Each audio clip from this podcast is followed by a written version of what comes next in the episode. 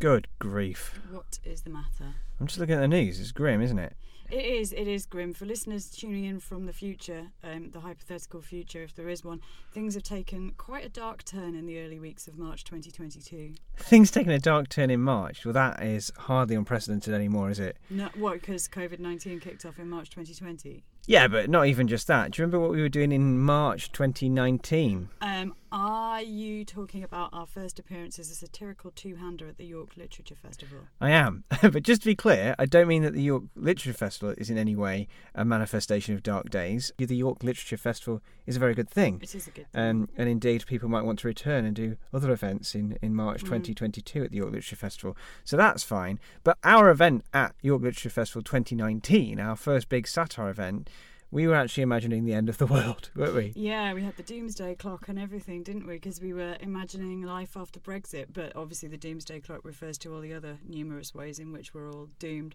Um, and the event was a talk called Satire in the Future Can the Satirist Still Save Us? I, I feel like I'm advertising it three years too late. Uh, it was held at York Explore Library on 25th of March 2019. Uh, do come along in the past. Um, but when we organised it, it was supposed to be after Article 19 had been triggered, but then the whole triggering thing got postponed until 29th of March at the very last minute, so we had to hastily rewrite a lot of that. But yeah, the premise was really all about the form, function, future, and history of satire.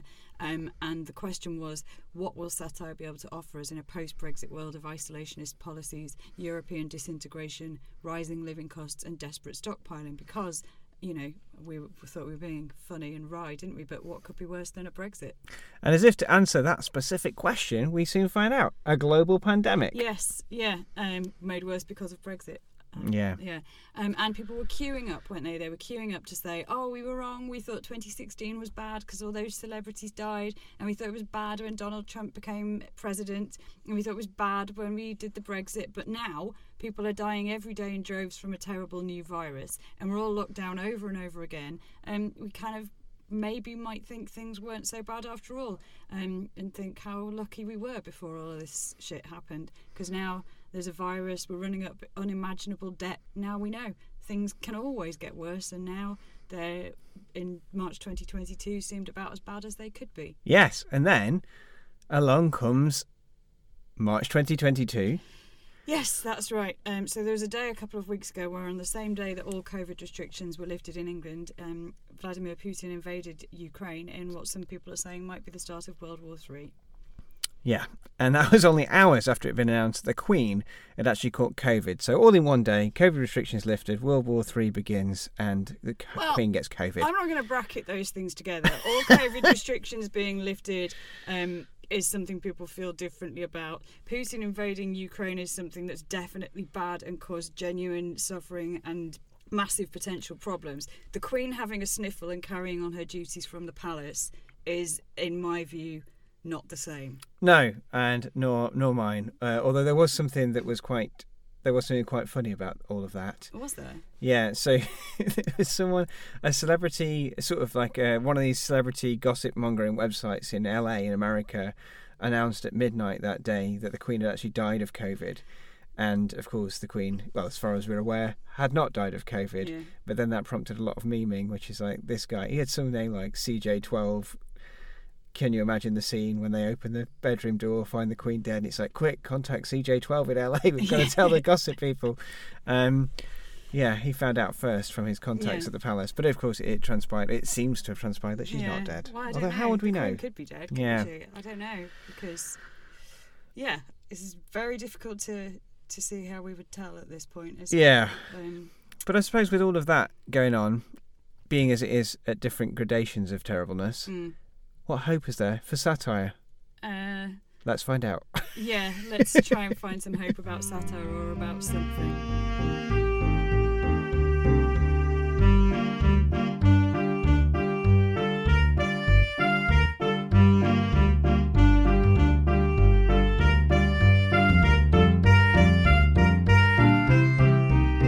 So, do you think do jokes about Russia and Ukraine? Can you do satire at a time of war? Um, well, I think that's two questions. I would say you can you can do satire in a time of war. Um, I kind of don't think you can do jokes about Russia and Ukraine. I think this is I haven't seen anybody try to. Haven't seen any memes. Um, I've nothing, and and I would have to say I think rightly so. Yeah. You can satirise government responses and some of the the people involved, but um, yeah, I'm not sure. Um, but what is the private eye take on that? The private eye, I think, is a pretty good litmus test for this kind of thing. So, the private eye, the front cover of the private eye this week is Ukraine war. Is Putin losing it? Which is Mhm. obviously a It's play. a play on words. It's a play it? on words, yeah. isn't it? So, is he losing the war, but also is he losing his mind? Yeah. And what satire I have seen, what memes I have seen, have usually been at Putin's expense. The Mm. suggestion that his well, they've like put his face on Hitler and stuff like that, but yeah is that satire? No, and there's I mean there's a picture of him on the front cover, of a photograph of him on a very very long table with his two generals at the other side of the table, uh, which is quite a comic image, I suppose. Well, I think that's what as- he does, isn't it? Yeah. He makes people sit at the end of an insanely long table because he's terrified of catching COVID. Yeah, yeah, all right, okay, I didn't realise that. Mm. And he's saying if anyone calls me a, ma- a mad mass murderer, I'll blow up the world. So it's kind of doing That's this. funny, isn't it? it is. It's kind of looking for the hypocrisies. I've just been flicking through to see if I could see any other references to it. I mean, a, a lot of it's quite straight faced, but there's um there's a cartoon of the White House, Joe Biden having a conversation in the White House, and an aide is saying to him, "Sir, it was a long rambling speech about Russia with signs of delusion and dementia. How do you want to respond to it?" To which Joe Biden is saying, "Really, I thought it was one of my better ones." So the, Okay. the joke It's a there is that they're both old and Yeah. demented potentially. Yeah. So so there is there have been efforts. I mean, did you see what? Um, I mean, we often talk about led by donkeys, don't we? Mm, And we don't know whether or not they're satire activists or satire activism infused with satire. yeah. But uh, did you see what they were doing this morning? No. So they've been going around London and putting blue plaques on the houses of Russian oligarchs. Uh, yeah, I might have seen that. Yeah. Yeah, to suggest that they have not had their assets stripped or been sanctioned in any way. Well, that is good that they're doing that. Um, but I think we knew that anyway, didn't we? We did. But it's perhaps useful to know where they live so people could go to strip their assets themselves. it is that, yeah. Vigilante asset stripping. No, don't do that, listeners. And- Some of our listeners are more impressionable, and they, um, I have found they will do my bidding once I put it out on the airwaves. but guys, don't go and do vigilante asset stripping of Russian oligarchs in London. Seriously, Yeah, yeah keep your vigilantism. do do that. Don't do that. keep your vigilantism within the confines of the satirical mode. Keep your what within the Vigilante- confines of what? Your vigilantism. okay, so if you want to do some vigilantism, do it as a satirist. Um, Yeah. Something else that I just was reading about this morning that was absolutely fascinating, and I can't believe that we've not talked about this before. Mm. I mean, I didn't even know about it until the other, until yesterday. Do you know about the backstory of Vladimir Yeah, he was a celebrity, wasn't he? He wasn't was just an a actor celebrity, and a comedian. but did you- so was he- he in a sitcom? He was in a sitcom. Do you know what the sitcom was about?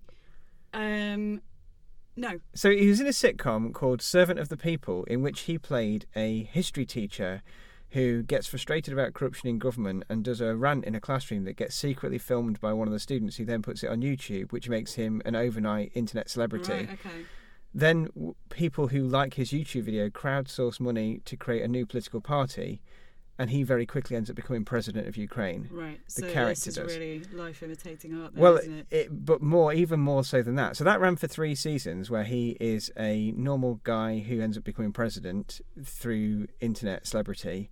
But then in real life, if you can call it such a thing, people in real life crowdsourced money to create a political party with the same name as the political party in the TV show, and he became the actual president of Ukraine. Wow. I wonder. Oh, that'll be why there was that meme about what which of our comedians do you think would be a good prime minister? Yeah. Ah. So it's kind of like you know, there's the Donald Trump was made president because of The Apprentice, yeah. or Boris so he Johnson. is a populist president then, isn't he? Yeah. Just like the rest of them, But but, except like better. Yeah, but Yeah. what happened in his sitcom has happened in re- in real life. He is now the Right. president.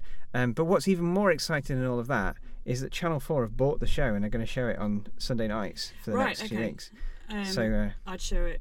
I, I wouldn't put that much gap between episodes if I were Channel Four. It seems like an act of unwarranted optimism. But um, yeah, Uh, yes, I knew he was famous because that's why Putin um, refers to him and his um, government as drug addicts, isn't Right. he? He says they're all drug addicts and that he needs to also denazify Yeah. Ukraine. This is this is the worst, most egregious instance of people saying people are Nazis when they're not. Yeah, it? it is. It is, yeah. But like when so one of the big news stories of the war so far, one of the headline catching moments is when Vladimir Zelensky, who is now fighting on the front lines, has said, Mm. uh, "I don't need, I don't need a helicopter. I need ammo or something like that, doesn't Right. it?" Um, which is the sort of thing a president would say in a film. Yeah. But he is a satirist. He he was involved in writing the show, he's actor in the show. It's so just like it's the ultimate version of satire Yeah. becoming real reality. It would be like if it would be literally be like if Malcolm Tucker became the prime minister, or not, Yeah. or if Malcolm Tucker became. Or if the Rebecca Front character became prime minister. that would be more better, yeah. If only. Jesus. Yeah. Or Harriet Harriet Jones Harriet, Doctor Who. Harriet Jones, MP for Flydale North. Yeah, she could be prime minister, but I do think she's, she's starting to look a bit tired. she? Yeah, yeah. Yeah. So um, so that's crazy, isn't it? We should we should watch that and talk about it. Yeah, I, I, that's what I was going to say. The other thing that it's reminding me of a little bit is um, something we've already talked about. Don't look up. Oh yeah, Um, yeah, uh, that feels like. I mean, obviously we'll be looking up to see not to see meteors, but to see missiles. But um, Mm. God, if I could turn back the clock, do you know what I wouldn't do?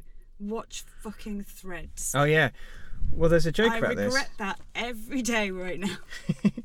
There's a joke. There's a cartoon in the Private Eye where someone's wearing like a back to the 80s. Freddie sa- Frankie says relax T-shirt, and Mhm. it's like I think this 80s nostalgia's gone too far as Yeah. the missiles are in the sky behind them. So uh, yeah. yeah. yeah, Don't watch Threads, everyone. Yeah. So satire, dead, not dead. Yeah. Thread, not thread. Um, it's interesting. These things like this keep happening, and then someone will say, "Oh, satire is dead now." Someone like us, or you can't do satire at a time like this because reality has jumped the shark. Like when Donald Tr- Trump tells everyone to drink bleach, or Boris Johnson has parties every day. And also, like, no one cares about that anymore, do they? No. That's died a death Yeah. um, just because things have become so bleak um, for for so many people. But I mean, is it is it fair to say that satire keeps happening anyway? Whatever. Yeah, I think no matter what happens, satire is always happening somewhere. And uh, do you know someone who has confirmed that this is the case just recently? Um, yes, it's our close friend of the podcast, Armando Iannucci. Yeah, close personal friend of the podcast, Armando Iannucci. Yes, he's not really our close personal friend or a friend of the podcast listeners. He, he? he's retweeted us. retweets retweets are are cheap retweets are not necessarily endorsements as as you know although i don't know why do people put that why do people put retweets are not necessarily endorsements like why are you retweeting it then I wonder if you that. don't want to endorse it you quote tweet it in a sort of snarky way Yeah. why would you retweet it be like "D- i'm not i'm not I agreeing." I It's have silly, often wondered it? this. I Yeah. mean, when I when Twitter was new, I used to um, not retweet things, but I used to like things so that I could find them again. Uh, Um, so you were using it like bookmark Yeah, so it's like, oh, that's interesting. I want to be. I want might show that to Jo or whatever. or so I'd like, indeed if you're talking really old days Yeah. you favorited them favorite. That's right. Yeah, so I'd favorite yeah. it so as I can find it again. Then I go into my favorites column and I'll be able to Mm. find all these interesting tweets. Um, Ooh, but then, but a, but like- that's a risky move. uh, but favoriting is not equal endorsement. But then what? No. Yeah, but I mean, yeah, so it's your favourite. it's your literal favourite. yeah, But you don't endorse it. yeah, But retweets, yeah. I mean, uh, the other thing is what he retweeted wasn't some like pithy comment made by the the satire twi- satire Twitter account. careful. It wasn't. I can say twat if I want Yeah. to. It's my podcast. no, but it's also, isn't it? We're the satire twice. Uh, yeah, we are. We are satire twats. We might change our name to that. Um, but also, yeah, it wasn't something clever or smart. Some observation we made. It wasn't. It wasn't like when we were announcing a new episode of the podcast. it was just literally a kind of tweet of his interview in the Guardian with a little quote from it in it. We didn't Yeah. even say Armando Iannucci is a good man. No, the agency we exerted that we can take credit for is that we did select the quote to put in the tweet. But what was quite funny is that Well, got you did take the credit Wow. where it's due. so that got hun- hundreds of retweets. But then I was like, you know, when when things go viral, then people are like, here's my IG or like here's my Mm. here's my SoundCloud page. I went in Yeah. and I was like, here's the episode where we talk about Armando Iannucci. Yes, I think it got one like, didn't it? was and it that from was you? me. So just to be clear, we were not in any way the main event of that no, viral we were not episode. the main event. Armando Um, Iannucci was the But what event. was it he? that? Why was Armando Iannucci talking about this? Do you think? Um, do I think panel show? Um, Armando Iannucci was asked in 2016 um, in an interview in The Independent if he would ever do another series of The Thick of It, and he said, "Shall I do the accent?" No. Yeah, do the I accent. Can't, I can't do No, absolutely not. He doesn't talk like that. He doesn't. I can't think how he does talk. He's, he's got very sorry. He's got like a soft We'll Edinburgh drawl, hasn't he? Uh, try- I, I need to No, hear him absolutely not. He doesn't sound like that. I don't really know. he said, um, and he said it in a in a um, enigmatic accent, much like mine. No, absolutely not. I now find the political landscape so alien and so awful that it's hard to match the waves of cynicism it transmits on its own. Fiction is winning because fact no longer makes sense. And in the same year, he said in The Guardian that a polarisation was happening in the world of satire. Um, quote, excessive sensitivity quelling humour on one side, radical insensitivity masquerading as humour on the other. And he argued that this polarisation of comedy was replicating the new extremes of politics, concluding that we've lost the third way. Did Yeah. he did he hand in his cards? He did end his, in his cards, obviously. I can see why he didn't want to do another series of the thick of it, though, because what would happen if Rebecca Front became the prime minister? Um, things would I, be better. uh, yeah, um, but as we discussed in our festive Christmas gathering episode, which hasn't gone viral, um, he has in fact recently published. It was popular, but I mean, it, it didn't go as viral as the tweet about. No. Yeah, um, he published a mock epic, a mock epic poem satirising the government's handling of the pandemic called Pandemonium. Yes, then I'm teaching that on a module later this semester. Oh, wonderful! Mm. That's fantastic. Yeah, I'll let you know how that goes. We'll do an episode about it. Yeah, we Get should. them all in here. We should. We should do an Yeah. episode about teaching satire. Yeah, We should. because we're going Um, to talk about it, aren't we? At we the are. Um, conference. Yeah, yeah, okay. Yeah. Okay. So I'll get that's all, my, all my module in this sound booth and Yeah. do the seminar right there. And I'll bring my satire module kids as well, students as well. Well, about Did- 15 students in this small space. Uh, it's a good well, job I mean, COVID's if they all turn up, it'd be over thirty. Yeah, good job. Good job. Yeah. COVID's over. So, um, no, he didn't hand in his cards. He did Pandemonium. And even more recently than that, in fact, he did a Ask Me Anything or a hashtag AMA with Guardian readers, which culminated in the feature that we tweeted, which he then retweeted, thus making him our close personal friend.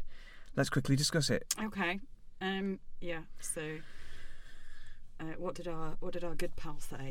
Uh, so he said. So one of the questions was, "How bored are you with people asking how bored you are with people asking if reality has become impossible to satirize?" And oh, he said, very meta. "Yeah," and he said, "I'm extremely bored, and I don't think it has. A lot of Say people have forgotten normally. that."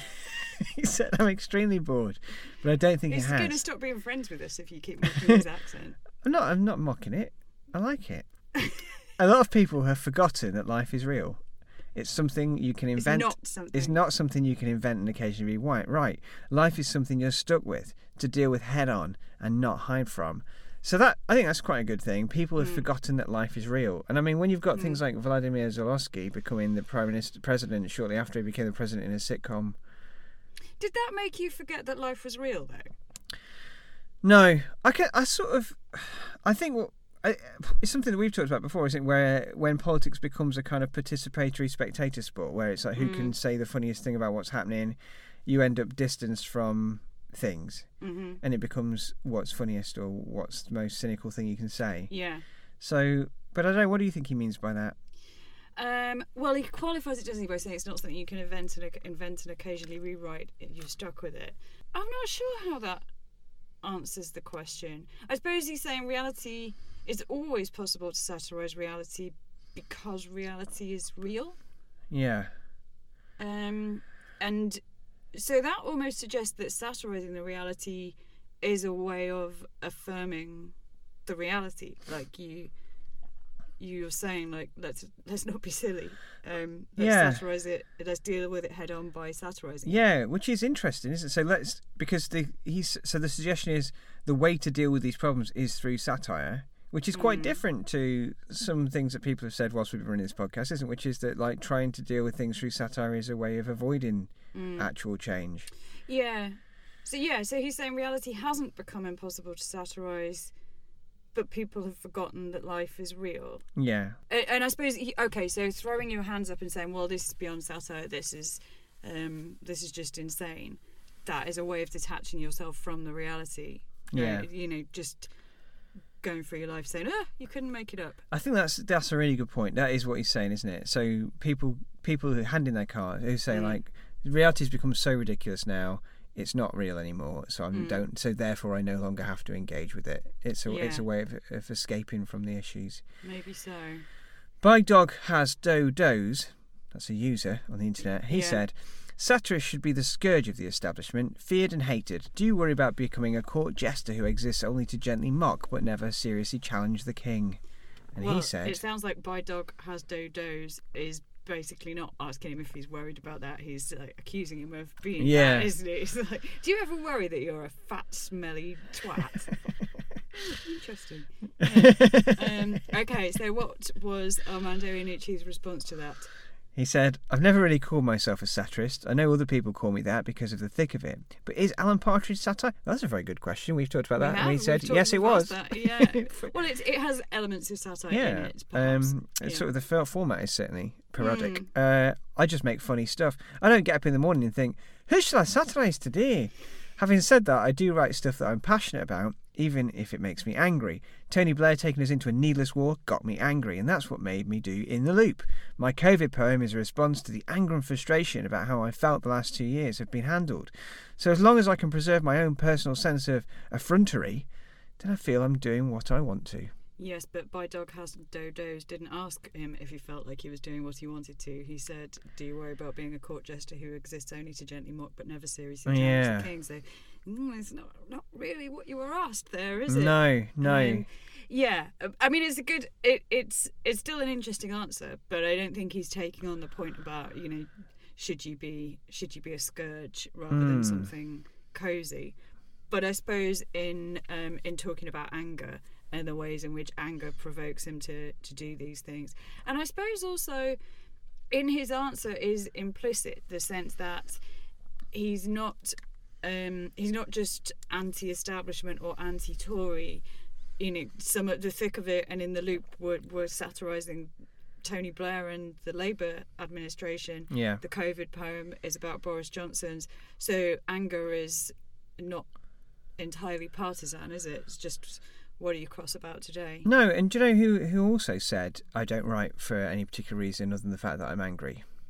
Um, is it somebody from the 18th century? Nearly Is it somebody from the 19th century? earlier than that. Is it somebody from the 17th century? Earlier than that. Is it somebody from the 16th century? Earlier. Is it somebody from the Bible? I Later don't know anything that. before the 16th It's, century. um, I don't, Ju- I don't know what number would come before that. Oh, of course, yes. Yeah, That- is it somebody Roman. Roman? It is, yeah, it's Juvenal.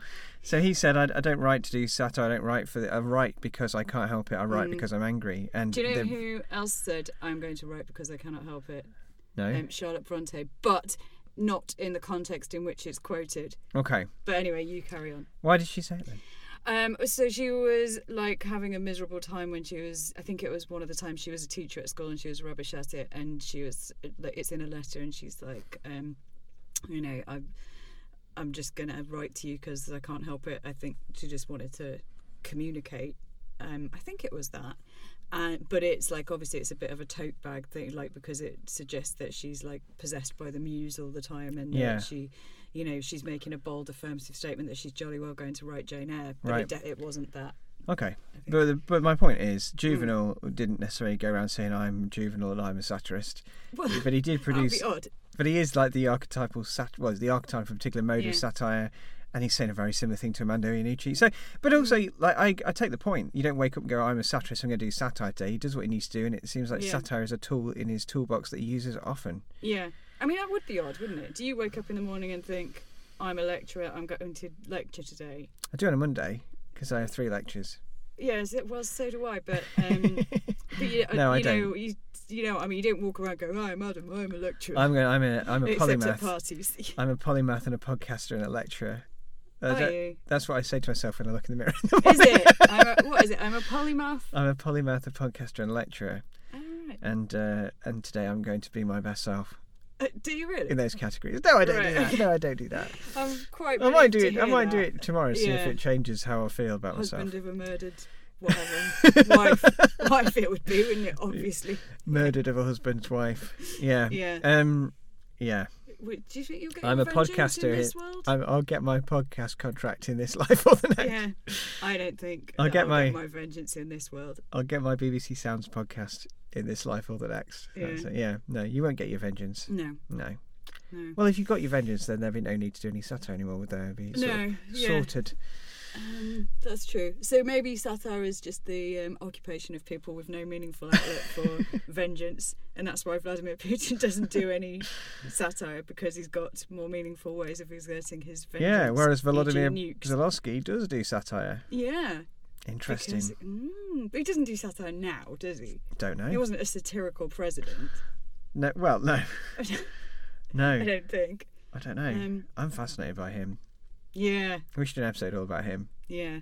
Cool. Um, well, let's wait and see uh, where things go. yeah. because his his story is clearly going to only become more complicated and interesting. I don't think um, we should talk about Armando yes, I was Iannucci gonna and say- Vladimir Zelensky anymore. Thinking thinking of things being interesting, that was interesting, but um, listeners might be wondering at this point, although it seems unlikely, um, who we are, Yeah. what this is, and why we've been talking about men for ages and ages when this is meant to be about International Women's yeah, Day, isn't ha- it? Always the way, eh? It is. Yeah. It is. So halfway through the episode, who are Mm. you? What are we doing? Um, I am a lecturer. I have value in the world. What's the other thing? I'm a polymath, and I am Dr. Jo Waugh, senior lecturer in 19th century literature. And I'm Dr. Adam Smith, senior lecturer in 18th century literature, Mm, you a polymath, and I'm a polymath and a Right. podcaster, right? and I'm doing better. Yeah. Are you a joker? no, Are you a midnight smoker? no, Okay. I'm a bitch. I'm a lover. I'm a Child. I'm a mother. Yeah. I'm a sinner. I'm a saint, and I do not feel ashamed. yeah. Too yeah. too right. And and we discussed the form, function, future, and history of unrelated song ri- lyrics of satire yeah, we do. on this podcast, which is called Smith and Waugh Talk About. Satire. Yes. Okay, so this episode is in two halves. The first part was about war and uh, satire, and the second half we're going from WW3 to IWD Oh, very good. Yeah. because it's International Women's Day. Are you a creep? no. Okay. Are you a widow? What the hell are you doing here? I don't know. Is that Radiohead? Yes. Yeah, yeah. Okay. Um, I ah. don't belong here. so IWD Yeah. International Women's Day, 8th of March 2022. If everything goes to plan, you'll be listening to this on or shortly after that day. hmm What's the theme of uh, International Women's Day this year, Jo? Uh, the theme of International Women's Day this year is hashtag break the bias. Well, no, the theme is break the bias, but it's got a hashtag. Um, and it says on internationalwomensday.com, or it invites you on internationalwomensday.com to imagine a gender equal world, a world free of bias, stereotypes, and discrimination, a world that's diverse, equitable, and inclusive, a world where difference is valued and celebrated. Together, we can forge women's equality. Collectively, we can all hashtag break the bias. Celebrate women's achievement, raise awareness against bias, take action for equality. Um, and there's a few statements here that activists and allies are encouraged to pledge to by tweeting them with the hashtag break the bias. I will forge positive visibility for women. I will celebrate women's achievements. I will call out gendered actions or assumptions. We just called out our own in shitting on about men for 20 minutes. We did. Um, I will help forge a gender equal world. I will challenge gender stereotypes, discrimination, and bias. So, yeah, noble. Good statements. Mm. Yeah. So it seems to me Mhm. that the reason why we have inequality along these lines is because of the patriarchy. hmm What's that? What is a patriarchy, you ask? Yes, I do. Okay. well, since you asked me for a definition of the patriarchy, that was a bit niche or niche. Niche. Um, it is a system of society or government in which the father or eldest male is head of the family and descent is reckoned through the male line in its most basic um, manifestation, but then also by extension, and hence, I suppose, you know, the whole notion of the personal is political, um, when that extends to society and government, where men tend, on the whole, to have the power and women tend, on the whole, to be excluded from it. And then we can also say that anything is patriarchal or the, the values are patriarchal. Um, where we see things in everyday life and society that seem to derive from that basic overarching ideology that fam- that organises families, societies, and governments via the male line, and the men have the more power. hmm think that's Yeah. about right? I think that sounds. Okay. I approve Yeah. of that definition. With my patriarchal power. Yeah. So do we? I mean, not not everybody would agree that we live in a patriarchy. What's your argument for that? Oh well, I think the you can't answer. You can't have the conversation without thinking about the historical scope of it. From, from, so I think to answer the question of is do we still live in a patriarchy? Where is patriarchy today? I think it comes down to the way that society is structured from the le- at the level of language and beyond, Mm-hmm. uh, and involves all kinds of assumptions, many of which have come to seem natural. So and and they usually revolve around, and I think most students can tell you this when they arrive at university, because we it the mass the male being active and the female being passive, or the Mm. masculine being active and the female being passive, the the male being the one who takes and the female one being the one who receives or is to be looked at or objectified or celebrated at the level of Mhm. object. Um, and those assumptions are ingrained, aren't they? Um, and uh, but then they also, because they're ingrained, leak into legal practices, social practices, and all these kinds of things. Yeah, and it might go both ways as well. I think it's difficult, isn't it? Because you have to distinguish between things that are the legacies of or the the signs of a patriarchy Mm. and things that are perhaps better described as being sexist or misogynistic. And Yeah. obviously, patriarchy implies both of those things. But I would say, for example, like when you ring up about something or Mhm. somebody rings you, how many times in your life, just to the nearest dozen, Mhm. have you been asked, I'm sorry, is that master or mister? Mm, never. Never. Right. How many times do you think I've been asked, is that miss or missus? Every time. Every time, Yeah. yeah. Um, and so that's patriarchal because you know it evaluates me by am I um, a young spinster or am I have I managed to get myself married and get the title of Mrs. Yeah. Whereas Master and Mister is just like well, it's ludicrous, isn't it? Because Yeah. we occasionally refer to small boys as master, but not never Yeah. adult men. I thought it was quite interesting in the conversation we had with Andrew Doyle when he was we were talking about this Mm. issue, and he said we can trust in the law to basically sort these things out. And we have a law that uh, promotes equality. And then you Mm. said, but if I go to buy a car and I'm patronised by the salesperson on the basis that you know the way that he speaks to me because I'm a woman, I then can't like press legal charges, and nor Mm. Yes. should I. Like it, yeah, and I certainly just didn't mean I wish I was No, allowed to. no. Hello, but uh, is that the police? but uh, but the point I've is just like been called darling by a, a mechanic. Th- But there, there, there is a sort of section of issues that you can't resolve through law or Yeah, through political yeah. authority. And to be clear as well, you know, some are more serious than others because obviously people might listen to me just having said that and say, well, like, it's hardly life or death, is it? That's a moment of your life. Mm. And some women like to be called Miss and Mrs. Um, but, you know, if it was that great to be defined by your marital status, the men would be doing it too. Yeah. I mean, I think as well. Uh, so there's there's two other aspects of this, and this is it's worth talking about because it comes up in our what we're about to do when we look at some examples of female satire. There's gender stereotype stuff, isn't there? Mm. So the idea that masculine and feminine reinforces the active and passive binary, Yeah. um, and lots of behaviours are socially constructed. And this is what feminism is Mm. about for a long time, isn't it? That the so that gender stereotypes are created in a way to reinforce these dynamics. So there's Yeah. all of that.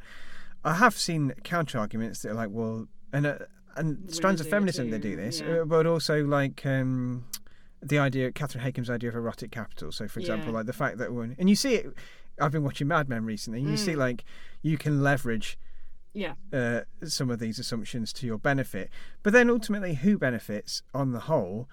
So there's all of that. But then the other thing is, it all comes down to primogeniture, doesn't it? Male, Mm. Property passing down through the male bloodline. And when you get up into the establishment and stuff like that, like you was talking about this the other day with students in uh, our module Theorising Literature, Power and Identity, Mhm. only boys go to Eton. Yeah. So, Yeah, and, and yes, there are public schools that are for girls only as well. Yeah. But um, I don't think any of them have the international clout of Eton or as many yeah. Russian oligarchs' kids. No. but when you Um, really dig down into yeah. it, it's important to be a man.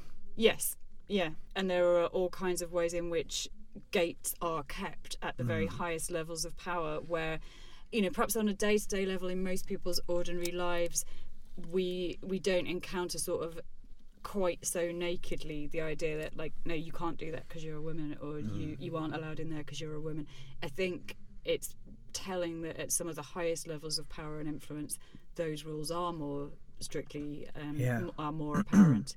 but um, I was actually reading about feminism recently, again for a lecture that I'm writing. It's what we Mm. do, isn't it? I wake up in the morning, go today I'm a lecturer, and I'm going to write a lecture. And you know, I- I- it's often often said now in some of the stuff that I encounter and, and engage with that you know one of the biggest dangers to the feminist cause now is the idea that everything is sorted. Like yeah, everything's sorted now, so we don't need to go on about feminism anymore. yeah, which would be quite a convenient notion for the patriarchy to manage to get out there, wouldn't it? Yeah, but I've been reading this book about the history of feminist movements, and uh, in the 1920s, people were saying Yeah. You don't Or were they to. saying, "Don't worry, girls. In 50 years' time, you'll be allowed to have a mortgage on your own. So we're, we're all done here." No, they yeah, well, they were saying it's sorted. Like it we've Mm. got the vote now, it's sorted. And at every Yeah. stage, there's people saying it's sorted, and I think that's yeah. But but I mean, Yeah. I've jumped ahead there. What is what even is feminism? What is feminism? I, for me, is intrinsic to being a feminist is recognizing and acknowledging where and how patriarchal values and ideologies are still present in society. It's about acknowledging the disadvantageous position that women are still in. And I think as well there is there's a slightly unpleasant tendency to look around you where you are if you're in for example England and think well you know my my line managers are women my doctors are women my dentists are women things are sorted um, I know that people will call out certain kinds of bad behavior. There are things that aren't acceptable now that would have been acceptable 20 30 40 years ago. But recognizing that across the globe that isn't always the case. That there are parts of the world where it is extremely dangerous to be a woman and it's about acknowledging that kind of commonality.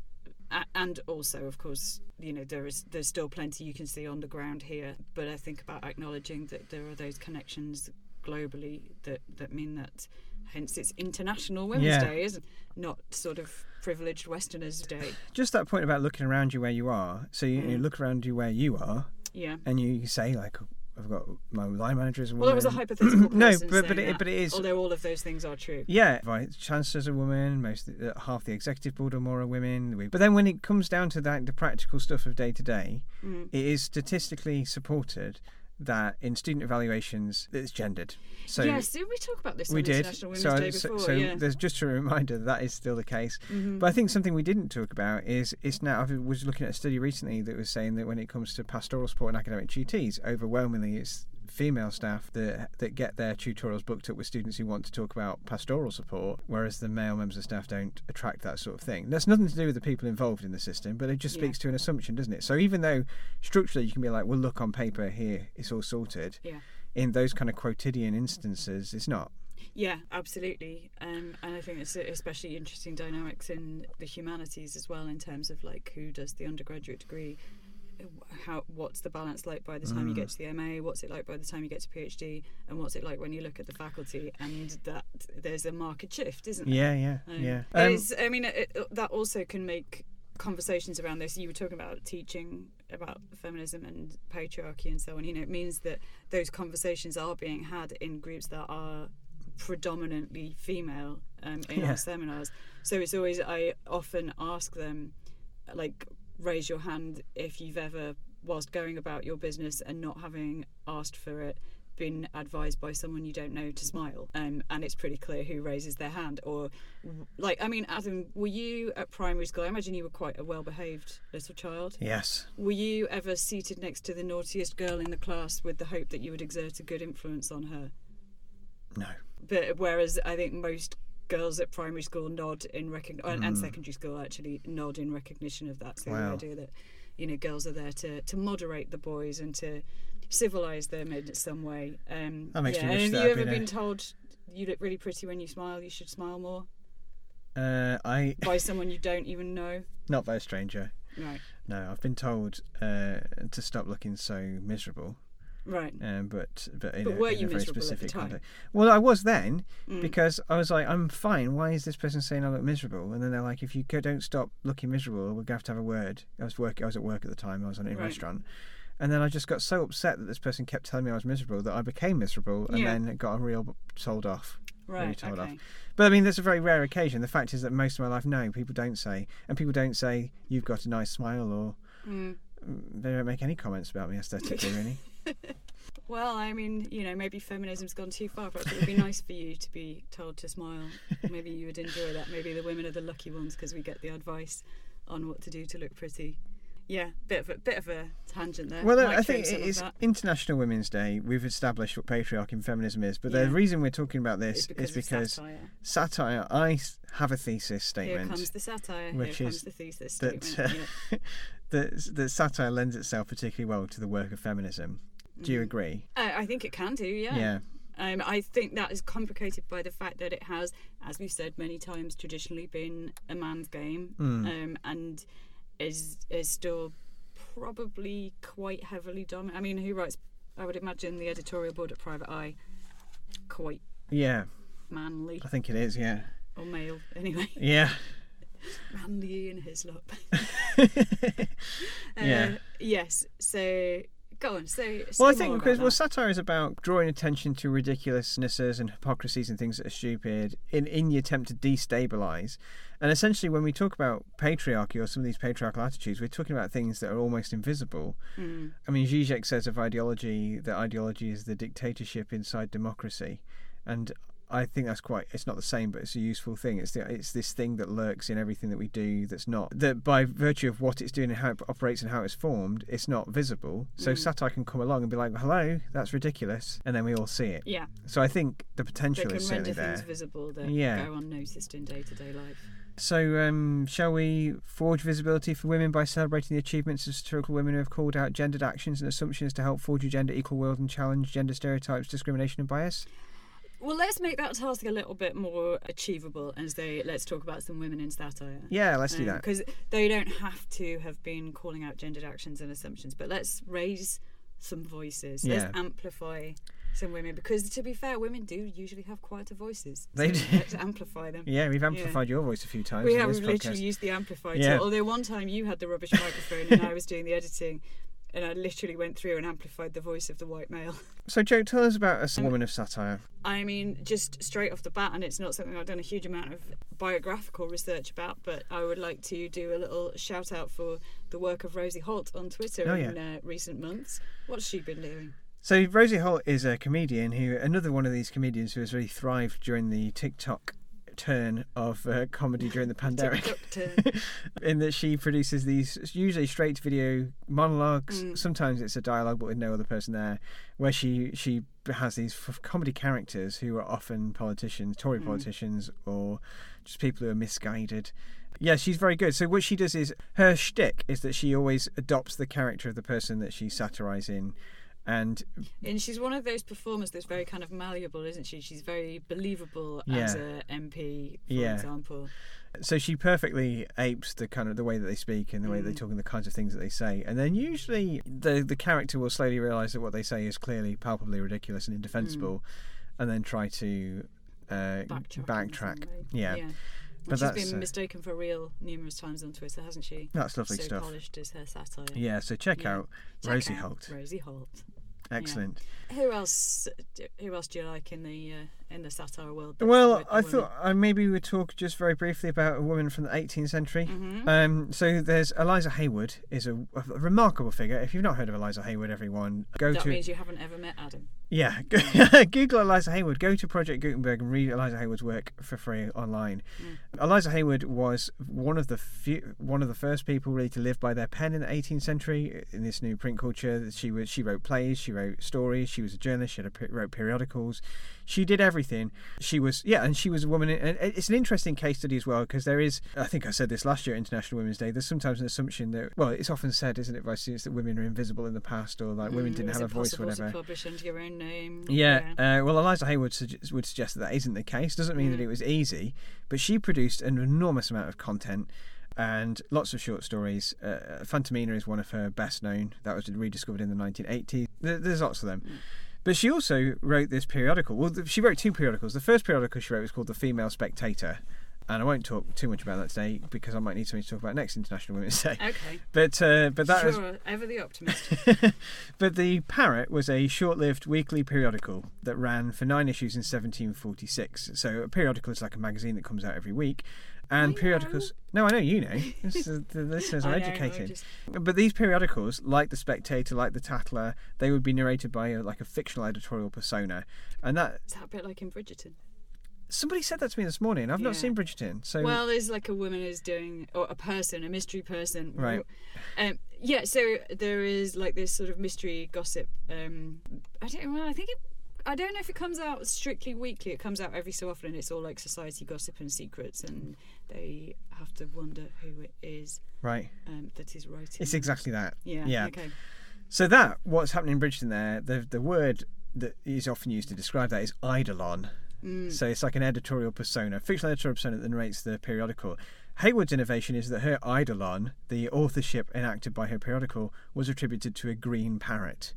Um, not just any green parrot, but a green parrot that had been born in Java, captured, taken to Holland, and sold to, amongst many others, a French merchant, a gifted widow, then bought by a philosopher, sold to a gentleman, taken the grand tour, then to a young girl, and uh, a series of English noblemen before eventually rocking up in London and deciding to start a periodical. So, this well travelled bird editor, or avian eidolon, uh, is able to draw on such a wealth of cosmopolitan knowledge to offer its unique perspective on all that he observes in London. Does And it that- like fly, or is it like literally a bird's eye view then? Who flies Yeah. around and he, Yeah, yeah. Right. And because he's been around the world and he's had more cosmopolitan experience than the people he's often describing, he can point out their absurdities and assumptions. Yeah, defamiliarized, exactly, yeah. So the parrot is this kind of exotic outsider who can skewer and trouble the assumptions and hypocrisies and contradictions of contemporary London Yeah. society. And uh, if you're wondering why I know so much about this, I know why you know so much about it. Ben Garlick and I um, have written a chapter, a book chapter about this. Well done. Um, so what, what a guys. But uh, in the course of that research, I found this this description of it by Kathryn R. King, scholar, who said that Haywood's parrot speaker is an alien many times over, stigmatized by species, green coloration, and Java-born foreign origin, and thus an apt comic mouthpiece for a satire on the narrow insularity and easily inflamed xenophobia of the British, as well as an expression of distaste for English prejudice. So the parrot can look askance at human activities, as I say. Def- you say, De- defamiliarize, defamiliarization, uh, recognize these kinds of things, but also the parrot, and is something that Ben and I talk about, is a quasi allegorical stand in for lots of different types of humans as well. So, obviously, slaves, colonial subjects, the fact that is the reality for this parrot. This fictional parrot that it's been taken from its home and moved all around Europe. So it and it, it suffers prejudice because of its color Mhm. So there's that. Um, it's green like Jacobites, but the one that I really wanted to talk to talk about today is uh, women. Right. So parrot, women was often a derogative term for women writers was parrots. Right. So if you wanted to put a woman down, you say she's just a parrot, as Right. in she's a pretty prattler. Right. And this parrot, the parrot who's narrating this periodical, has been dismissed from public discourse with as a res- uh, it has been the recipient of the same kinds of insults that women writers got. So it literalizes an insult basically. Mm. So Eliza Haywood is a woman who's been called a parrot who then writes this periodical as a parrot So and fuck you, I'll be a parrot then. yeah, and the, and when you I'll be call the best parrot you've ever seen. Is that Yeah. so? When you'd call a woman a parrot, you'd say you'd be suggesting that all of their ideas are recycled and regurgitated without understanding in the way that a parrot repeats things. That they shouldn't, we shouldn't listen too much to what they say, but we should just th- enjoy the exotic. Uh, uh, Put them in a cage. put them in a cage. Just enjoy the fact that there's a woman talking, but Mm. like don't credit what they're It's saying. like a dog standing on its hind legs. so um, 18th century quote from Jo there.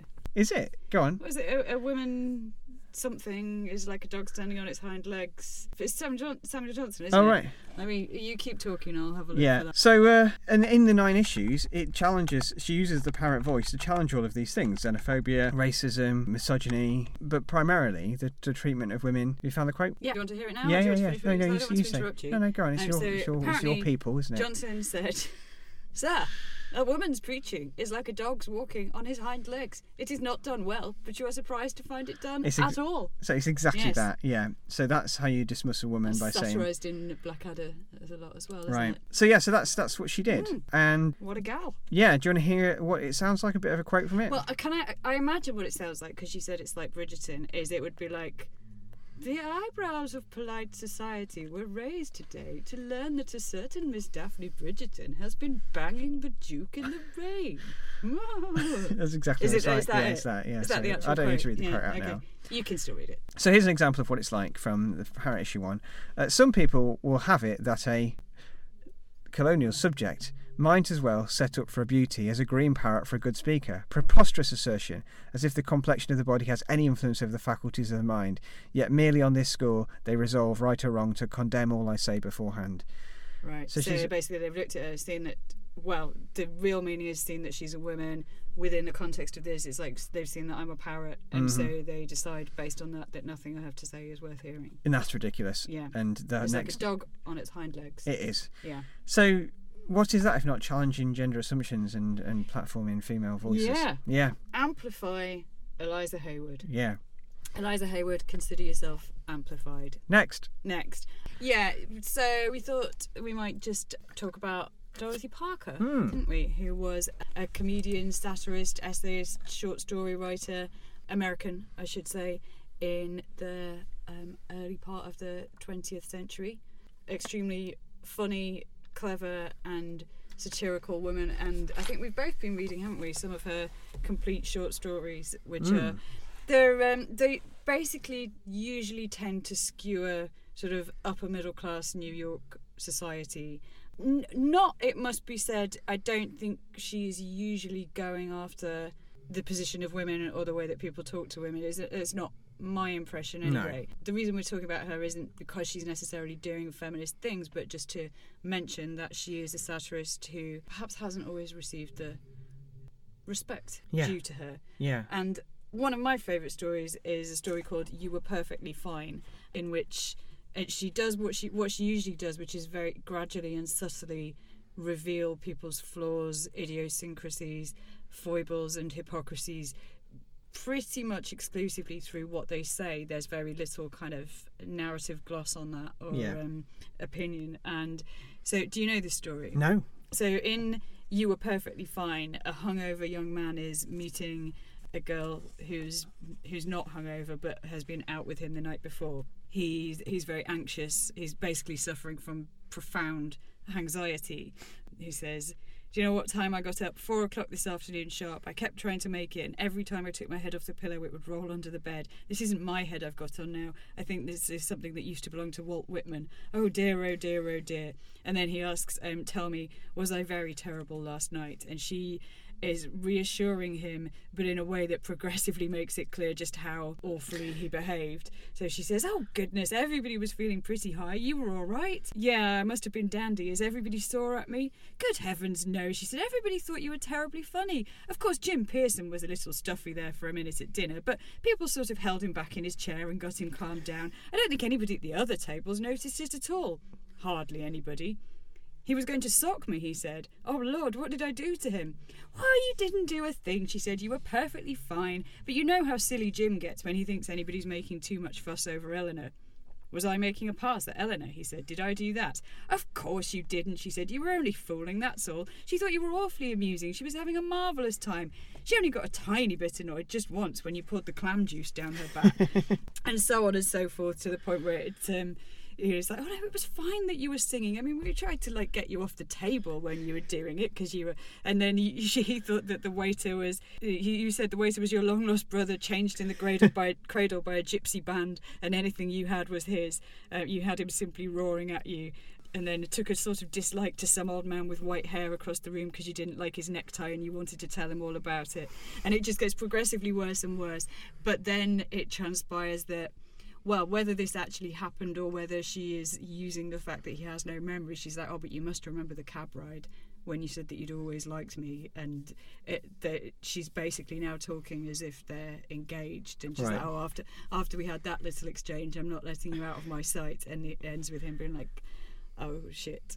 Um, so yeah, it's just a really beautifully, cleverly, wittily um, observation of of anxiety, I suppose, um, and also the the kind of mounting sense of. I mean, th- there's just a comedy in that generally, Mm, isn't there? In yeah. The, the slow reveal of more and more detail. Yeah. Um, but yeah, and Dorothy Parker, I think, is probably best known for her poem Resume Mhm. um, about uh, on the subject of suicide. Right. Um, nice and short. Do you want to hear it? Yeah, go on then. Razors pain you, rivers are damp, acid stain you, and drugs cause cramp. Guns aren't lawful, the nooses give. Gas smells awful, you might as well live. Ah, very good advice. Yeah. What do you like about Dorothy Parker? Oh, I d- I think uh, just that very well observed, um, very funny. I mean, the story. There's a story I really like in here, uh, which is called "Song of the Shirt" 1941. Do you Right. read this one? Is that the one with the like she's a sort of do-gooder Yeah, community benefactress? She yeah. is. She's kind of a, yeah, exactly that. She's a, this, but but also a bit of has. I think the story. She doesn't. It's mostly from her perspective. The story doesn't say this, but I think it's heavily implied that she has a bit of a martyr Mm. syndrome and has a tendency to take on too much and then become deeply resentful that she's taken on so much. Does she Um, actually take on too much, or just feel that she has all claim? she actually has? does, but She then there's but then there's in contrast there's another character called Mrs. Corning who's her manager who seems to believe that she does everything, but the Mm. the suggestion is that she doesn't actually do as much as she thinks. So you've got two characters, one who does too much, one who does too little, but they both basically believe that they're the victim in Right. the So it's situation. like Hannah and Bugsy in Below Deck. Do you think? I think it is, yeah, I think it is, uh, but it, the, the the conclusion is quite f- like tragically funny. hmm uh, because for various reasons. So the the manager asks them all to take home extra shirts because they need they they're, they're sewing these shirts for the war effort. And our do-gooder character takes home a ridiculous amount and then gets home and is basically tearful because she's going to spend her whole weekend doing these shirts. At which point, a young neighbour comes in and is like, "Oh, I don't suppose you know anyone who needs any work doing. Like I've got a niece who's got nothing to do, and any experience would be valuable, and she'd literally do anything. And she looks, our do-gooder looks at the shirts, looks back at the woman, and goes, "No, I can't think of anything, but I'll do my best to consider." And then carries on sewing the shirts. And it's just like I think the point is, if she was prepared to delegate ever Yeah. so slightly. There are actually people falling over themselves to help, but she can't see Yeah. them. So I thought that was quite well observed. Yeah, I think um, so. With Dorothy Parker, it's just a just a, a shout out slash recommendation because I think her her stories are still underread and discussed, aren't they? Yeah. Even now, and I think anybody who likes Salinger Yeah. and Salinger's short stories might enjoy these, and they're, they're just like really beautifully economically crafted, aren't they? Yeah. So little little shout Yeah. out for you. So that's it. So Dorothy Yeah. Parker, Eliza Haywood, amplify yeah, platform, that's all find the them. women. We'll continue to amplify women's voices on this podcast, won't we? The Women in Yeah. Satire. Check out Julie. amplify my voice. if you haven't listened to if you haven't listened to it, listen to our episode from last year. We talked about Mary Leopold and Stella Gibbons. Stella Gibbons. Mary Leopold and Stella Gibbons. Go back to episode six, Satire and Women, where we talk about this this issue more generally. That's all we've got time for today, though, isn't it? Yeah, so quite the quite the range of subjects, wasn't it? Uh, Yeah. World War Three and International Women's Day, Yeah. and we hope you're okay. Yeah, we hope you're okay. So we'll be back again soon, all being Yeah. well. And in the meantime, if you want to join us uh, the York Literature Festival in York, you can. We've You got can. Satire Day on the on the 26th of March. Two events. One with Andrew Bricker, who you will have heard in the last episode. One with Lee Stein. Yeah. And I think it's going to be quite meaningful, isn't it? Because this time two years ago, we were still still trying to make plans for our York Literature Festival events that just kind of disappeared one by one, and Yeah. that feels like kind of where it all started to become very real. So it's really It amazing that we'll be able to do this for Yeah. real in person internationally amplifying our voices So if you can, join us yeah, and and uh, amplifiers and amplify us. yeah But that's all we've got time for today. If people want to get in touch, let us know what they thought about all that. What can they do, Jo? um they could have a word with our parrot uh, eliza haywood no Yeah, they could send us a letter um, no, they can't do that. They can't do that Uh, send us an email. yeah i know Yeah. At Satire No More. we could have a PO box. We could have a PO they used box. To have on, Yeah, yeah. BBC TV, children's TV. I think we should get a PO box before we get a TikTok. send us your artwork Yeah. and um, don't forget to put your name, address, and enclosed uh, enclose a stamped addressed envelope. So at Satire No More on Yep. Twitter, at Talk About Satire on Instagram, and satire no more at gmail.com on t- internet. Yes, on the Gmail. On the old Gmail. Yeah, Thanks so much for listening. just sit up, yeah, Yeah, shut up, and eat our satire. eat our satire. See you next time. Goodbye, listeners.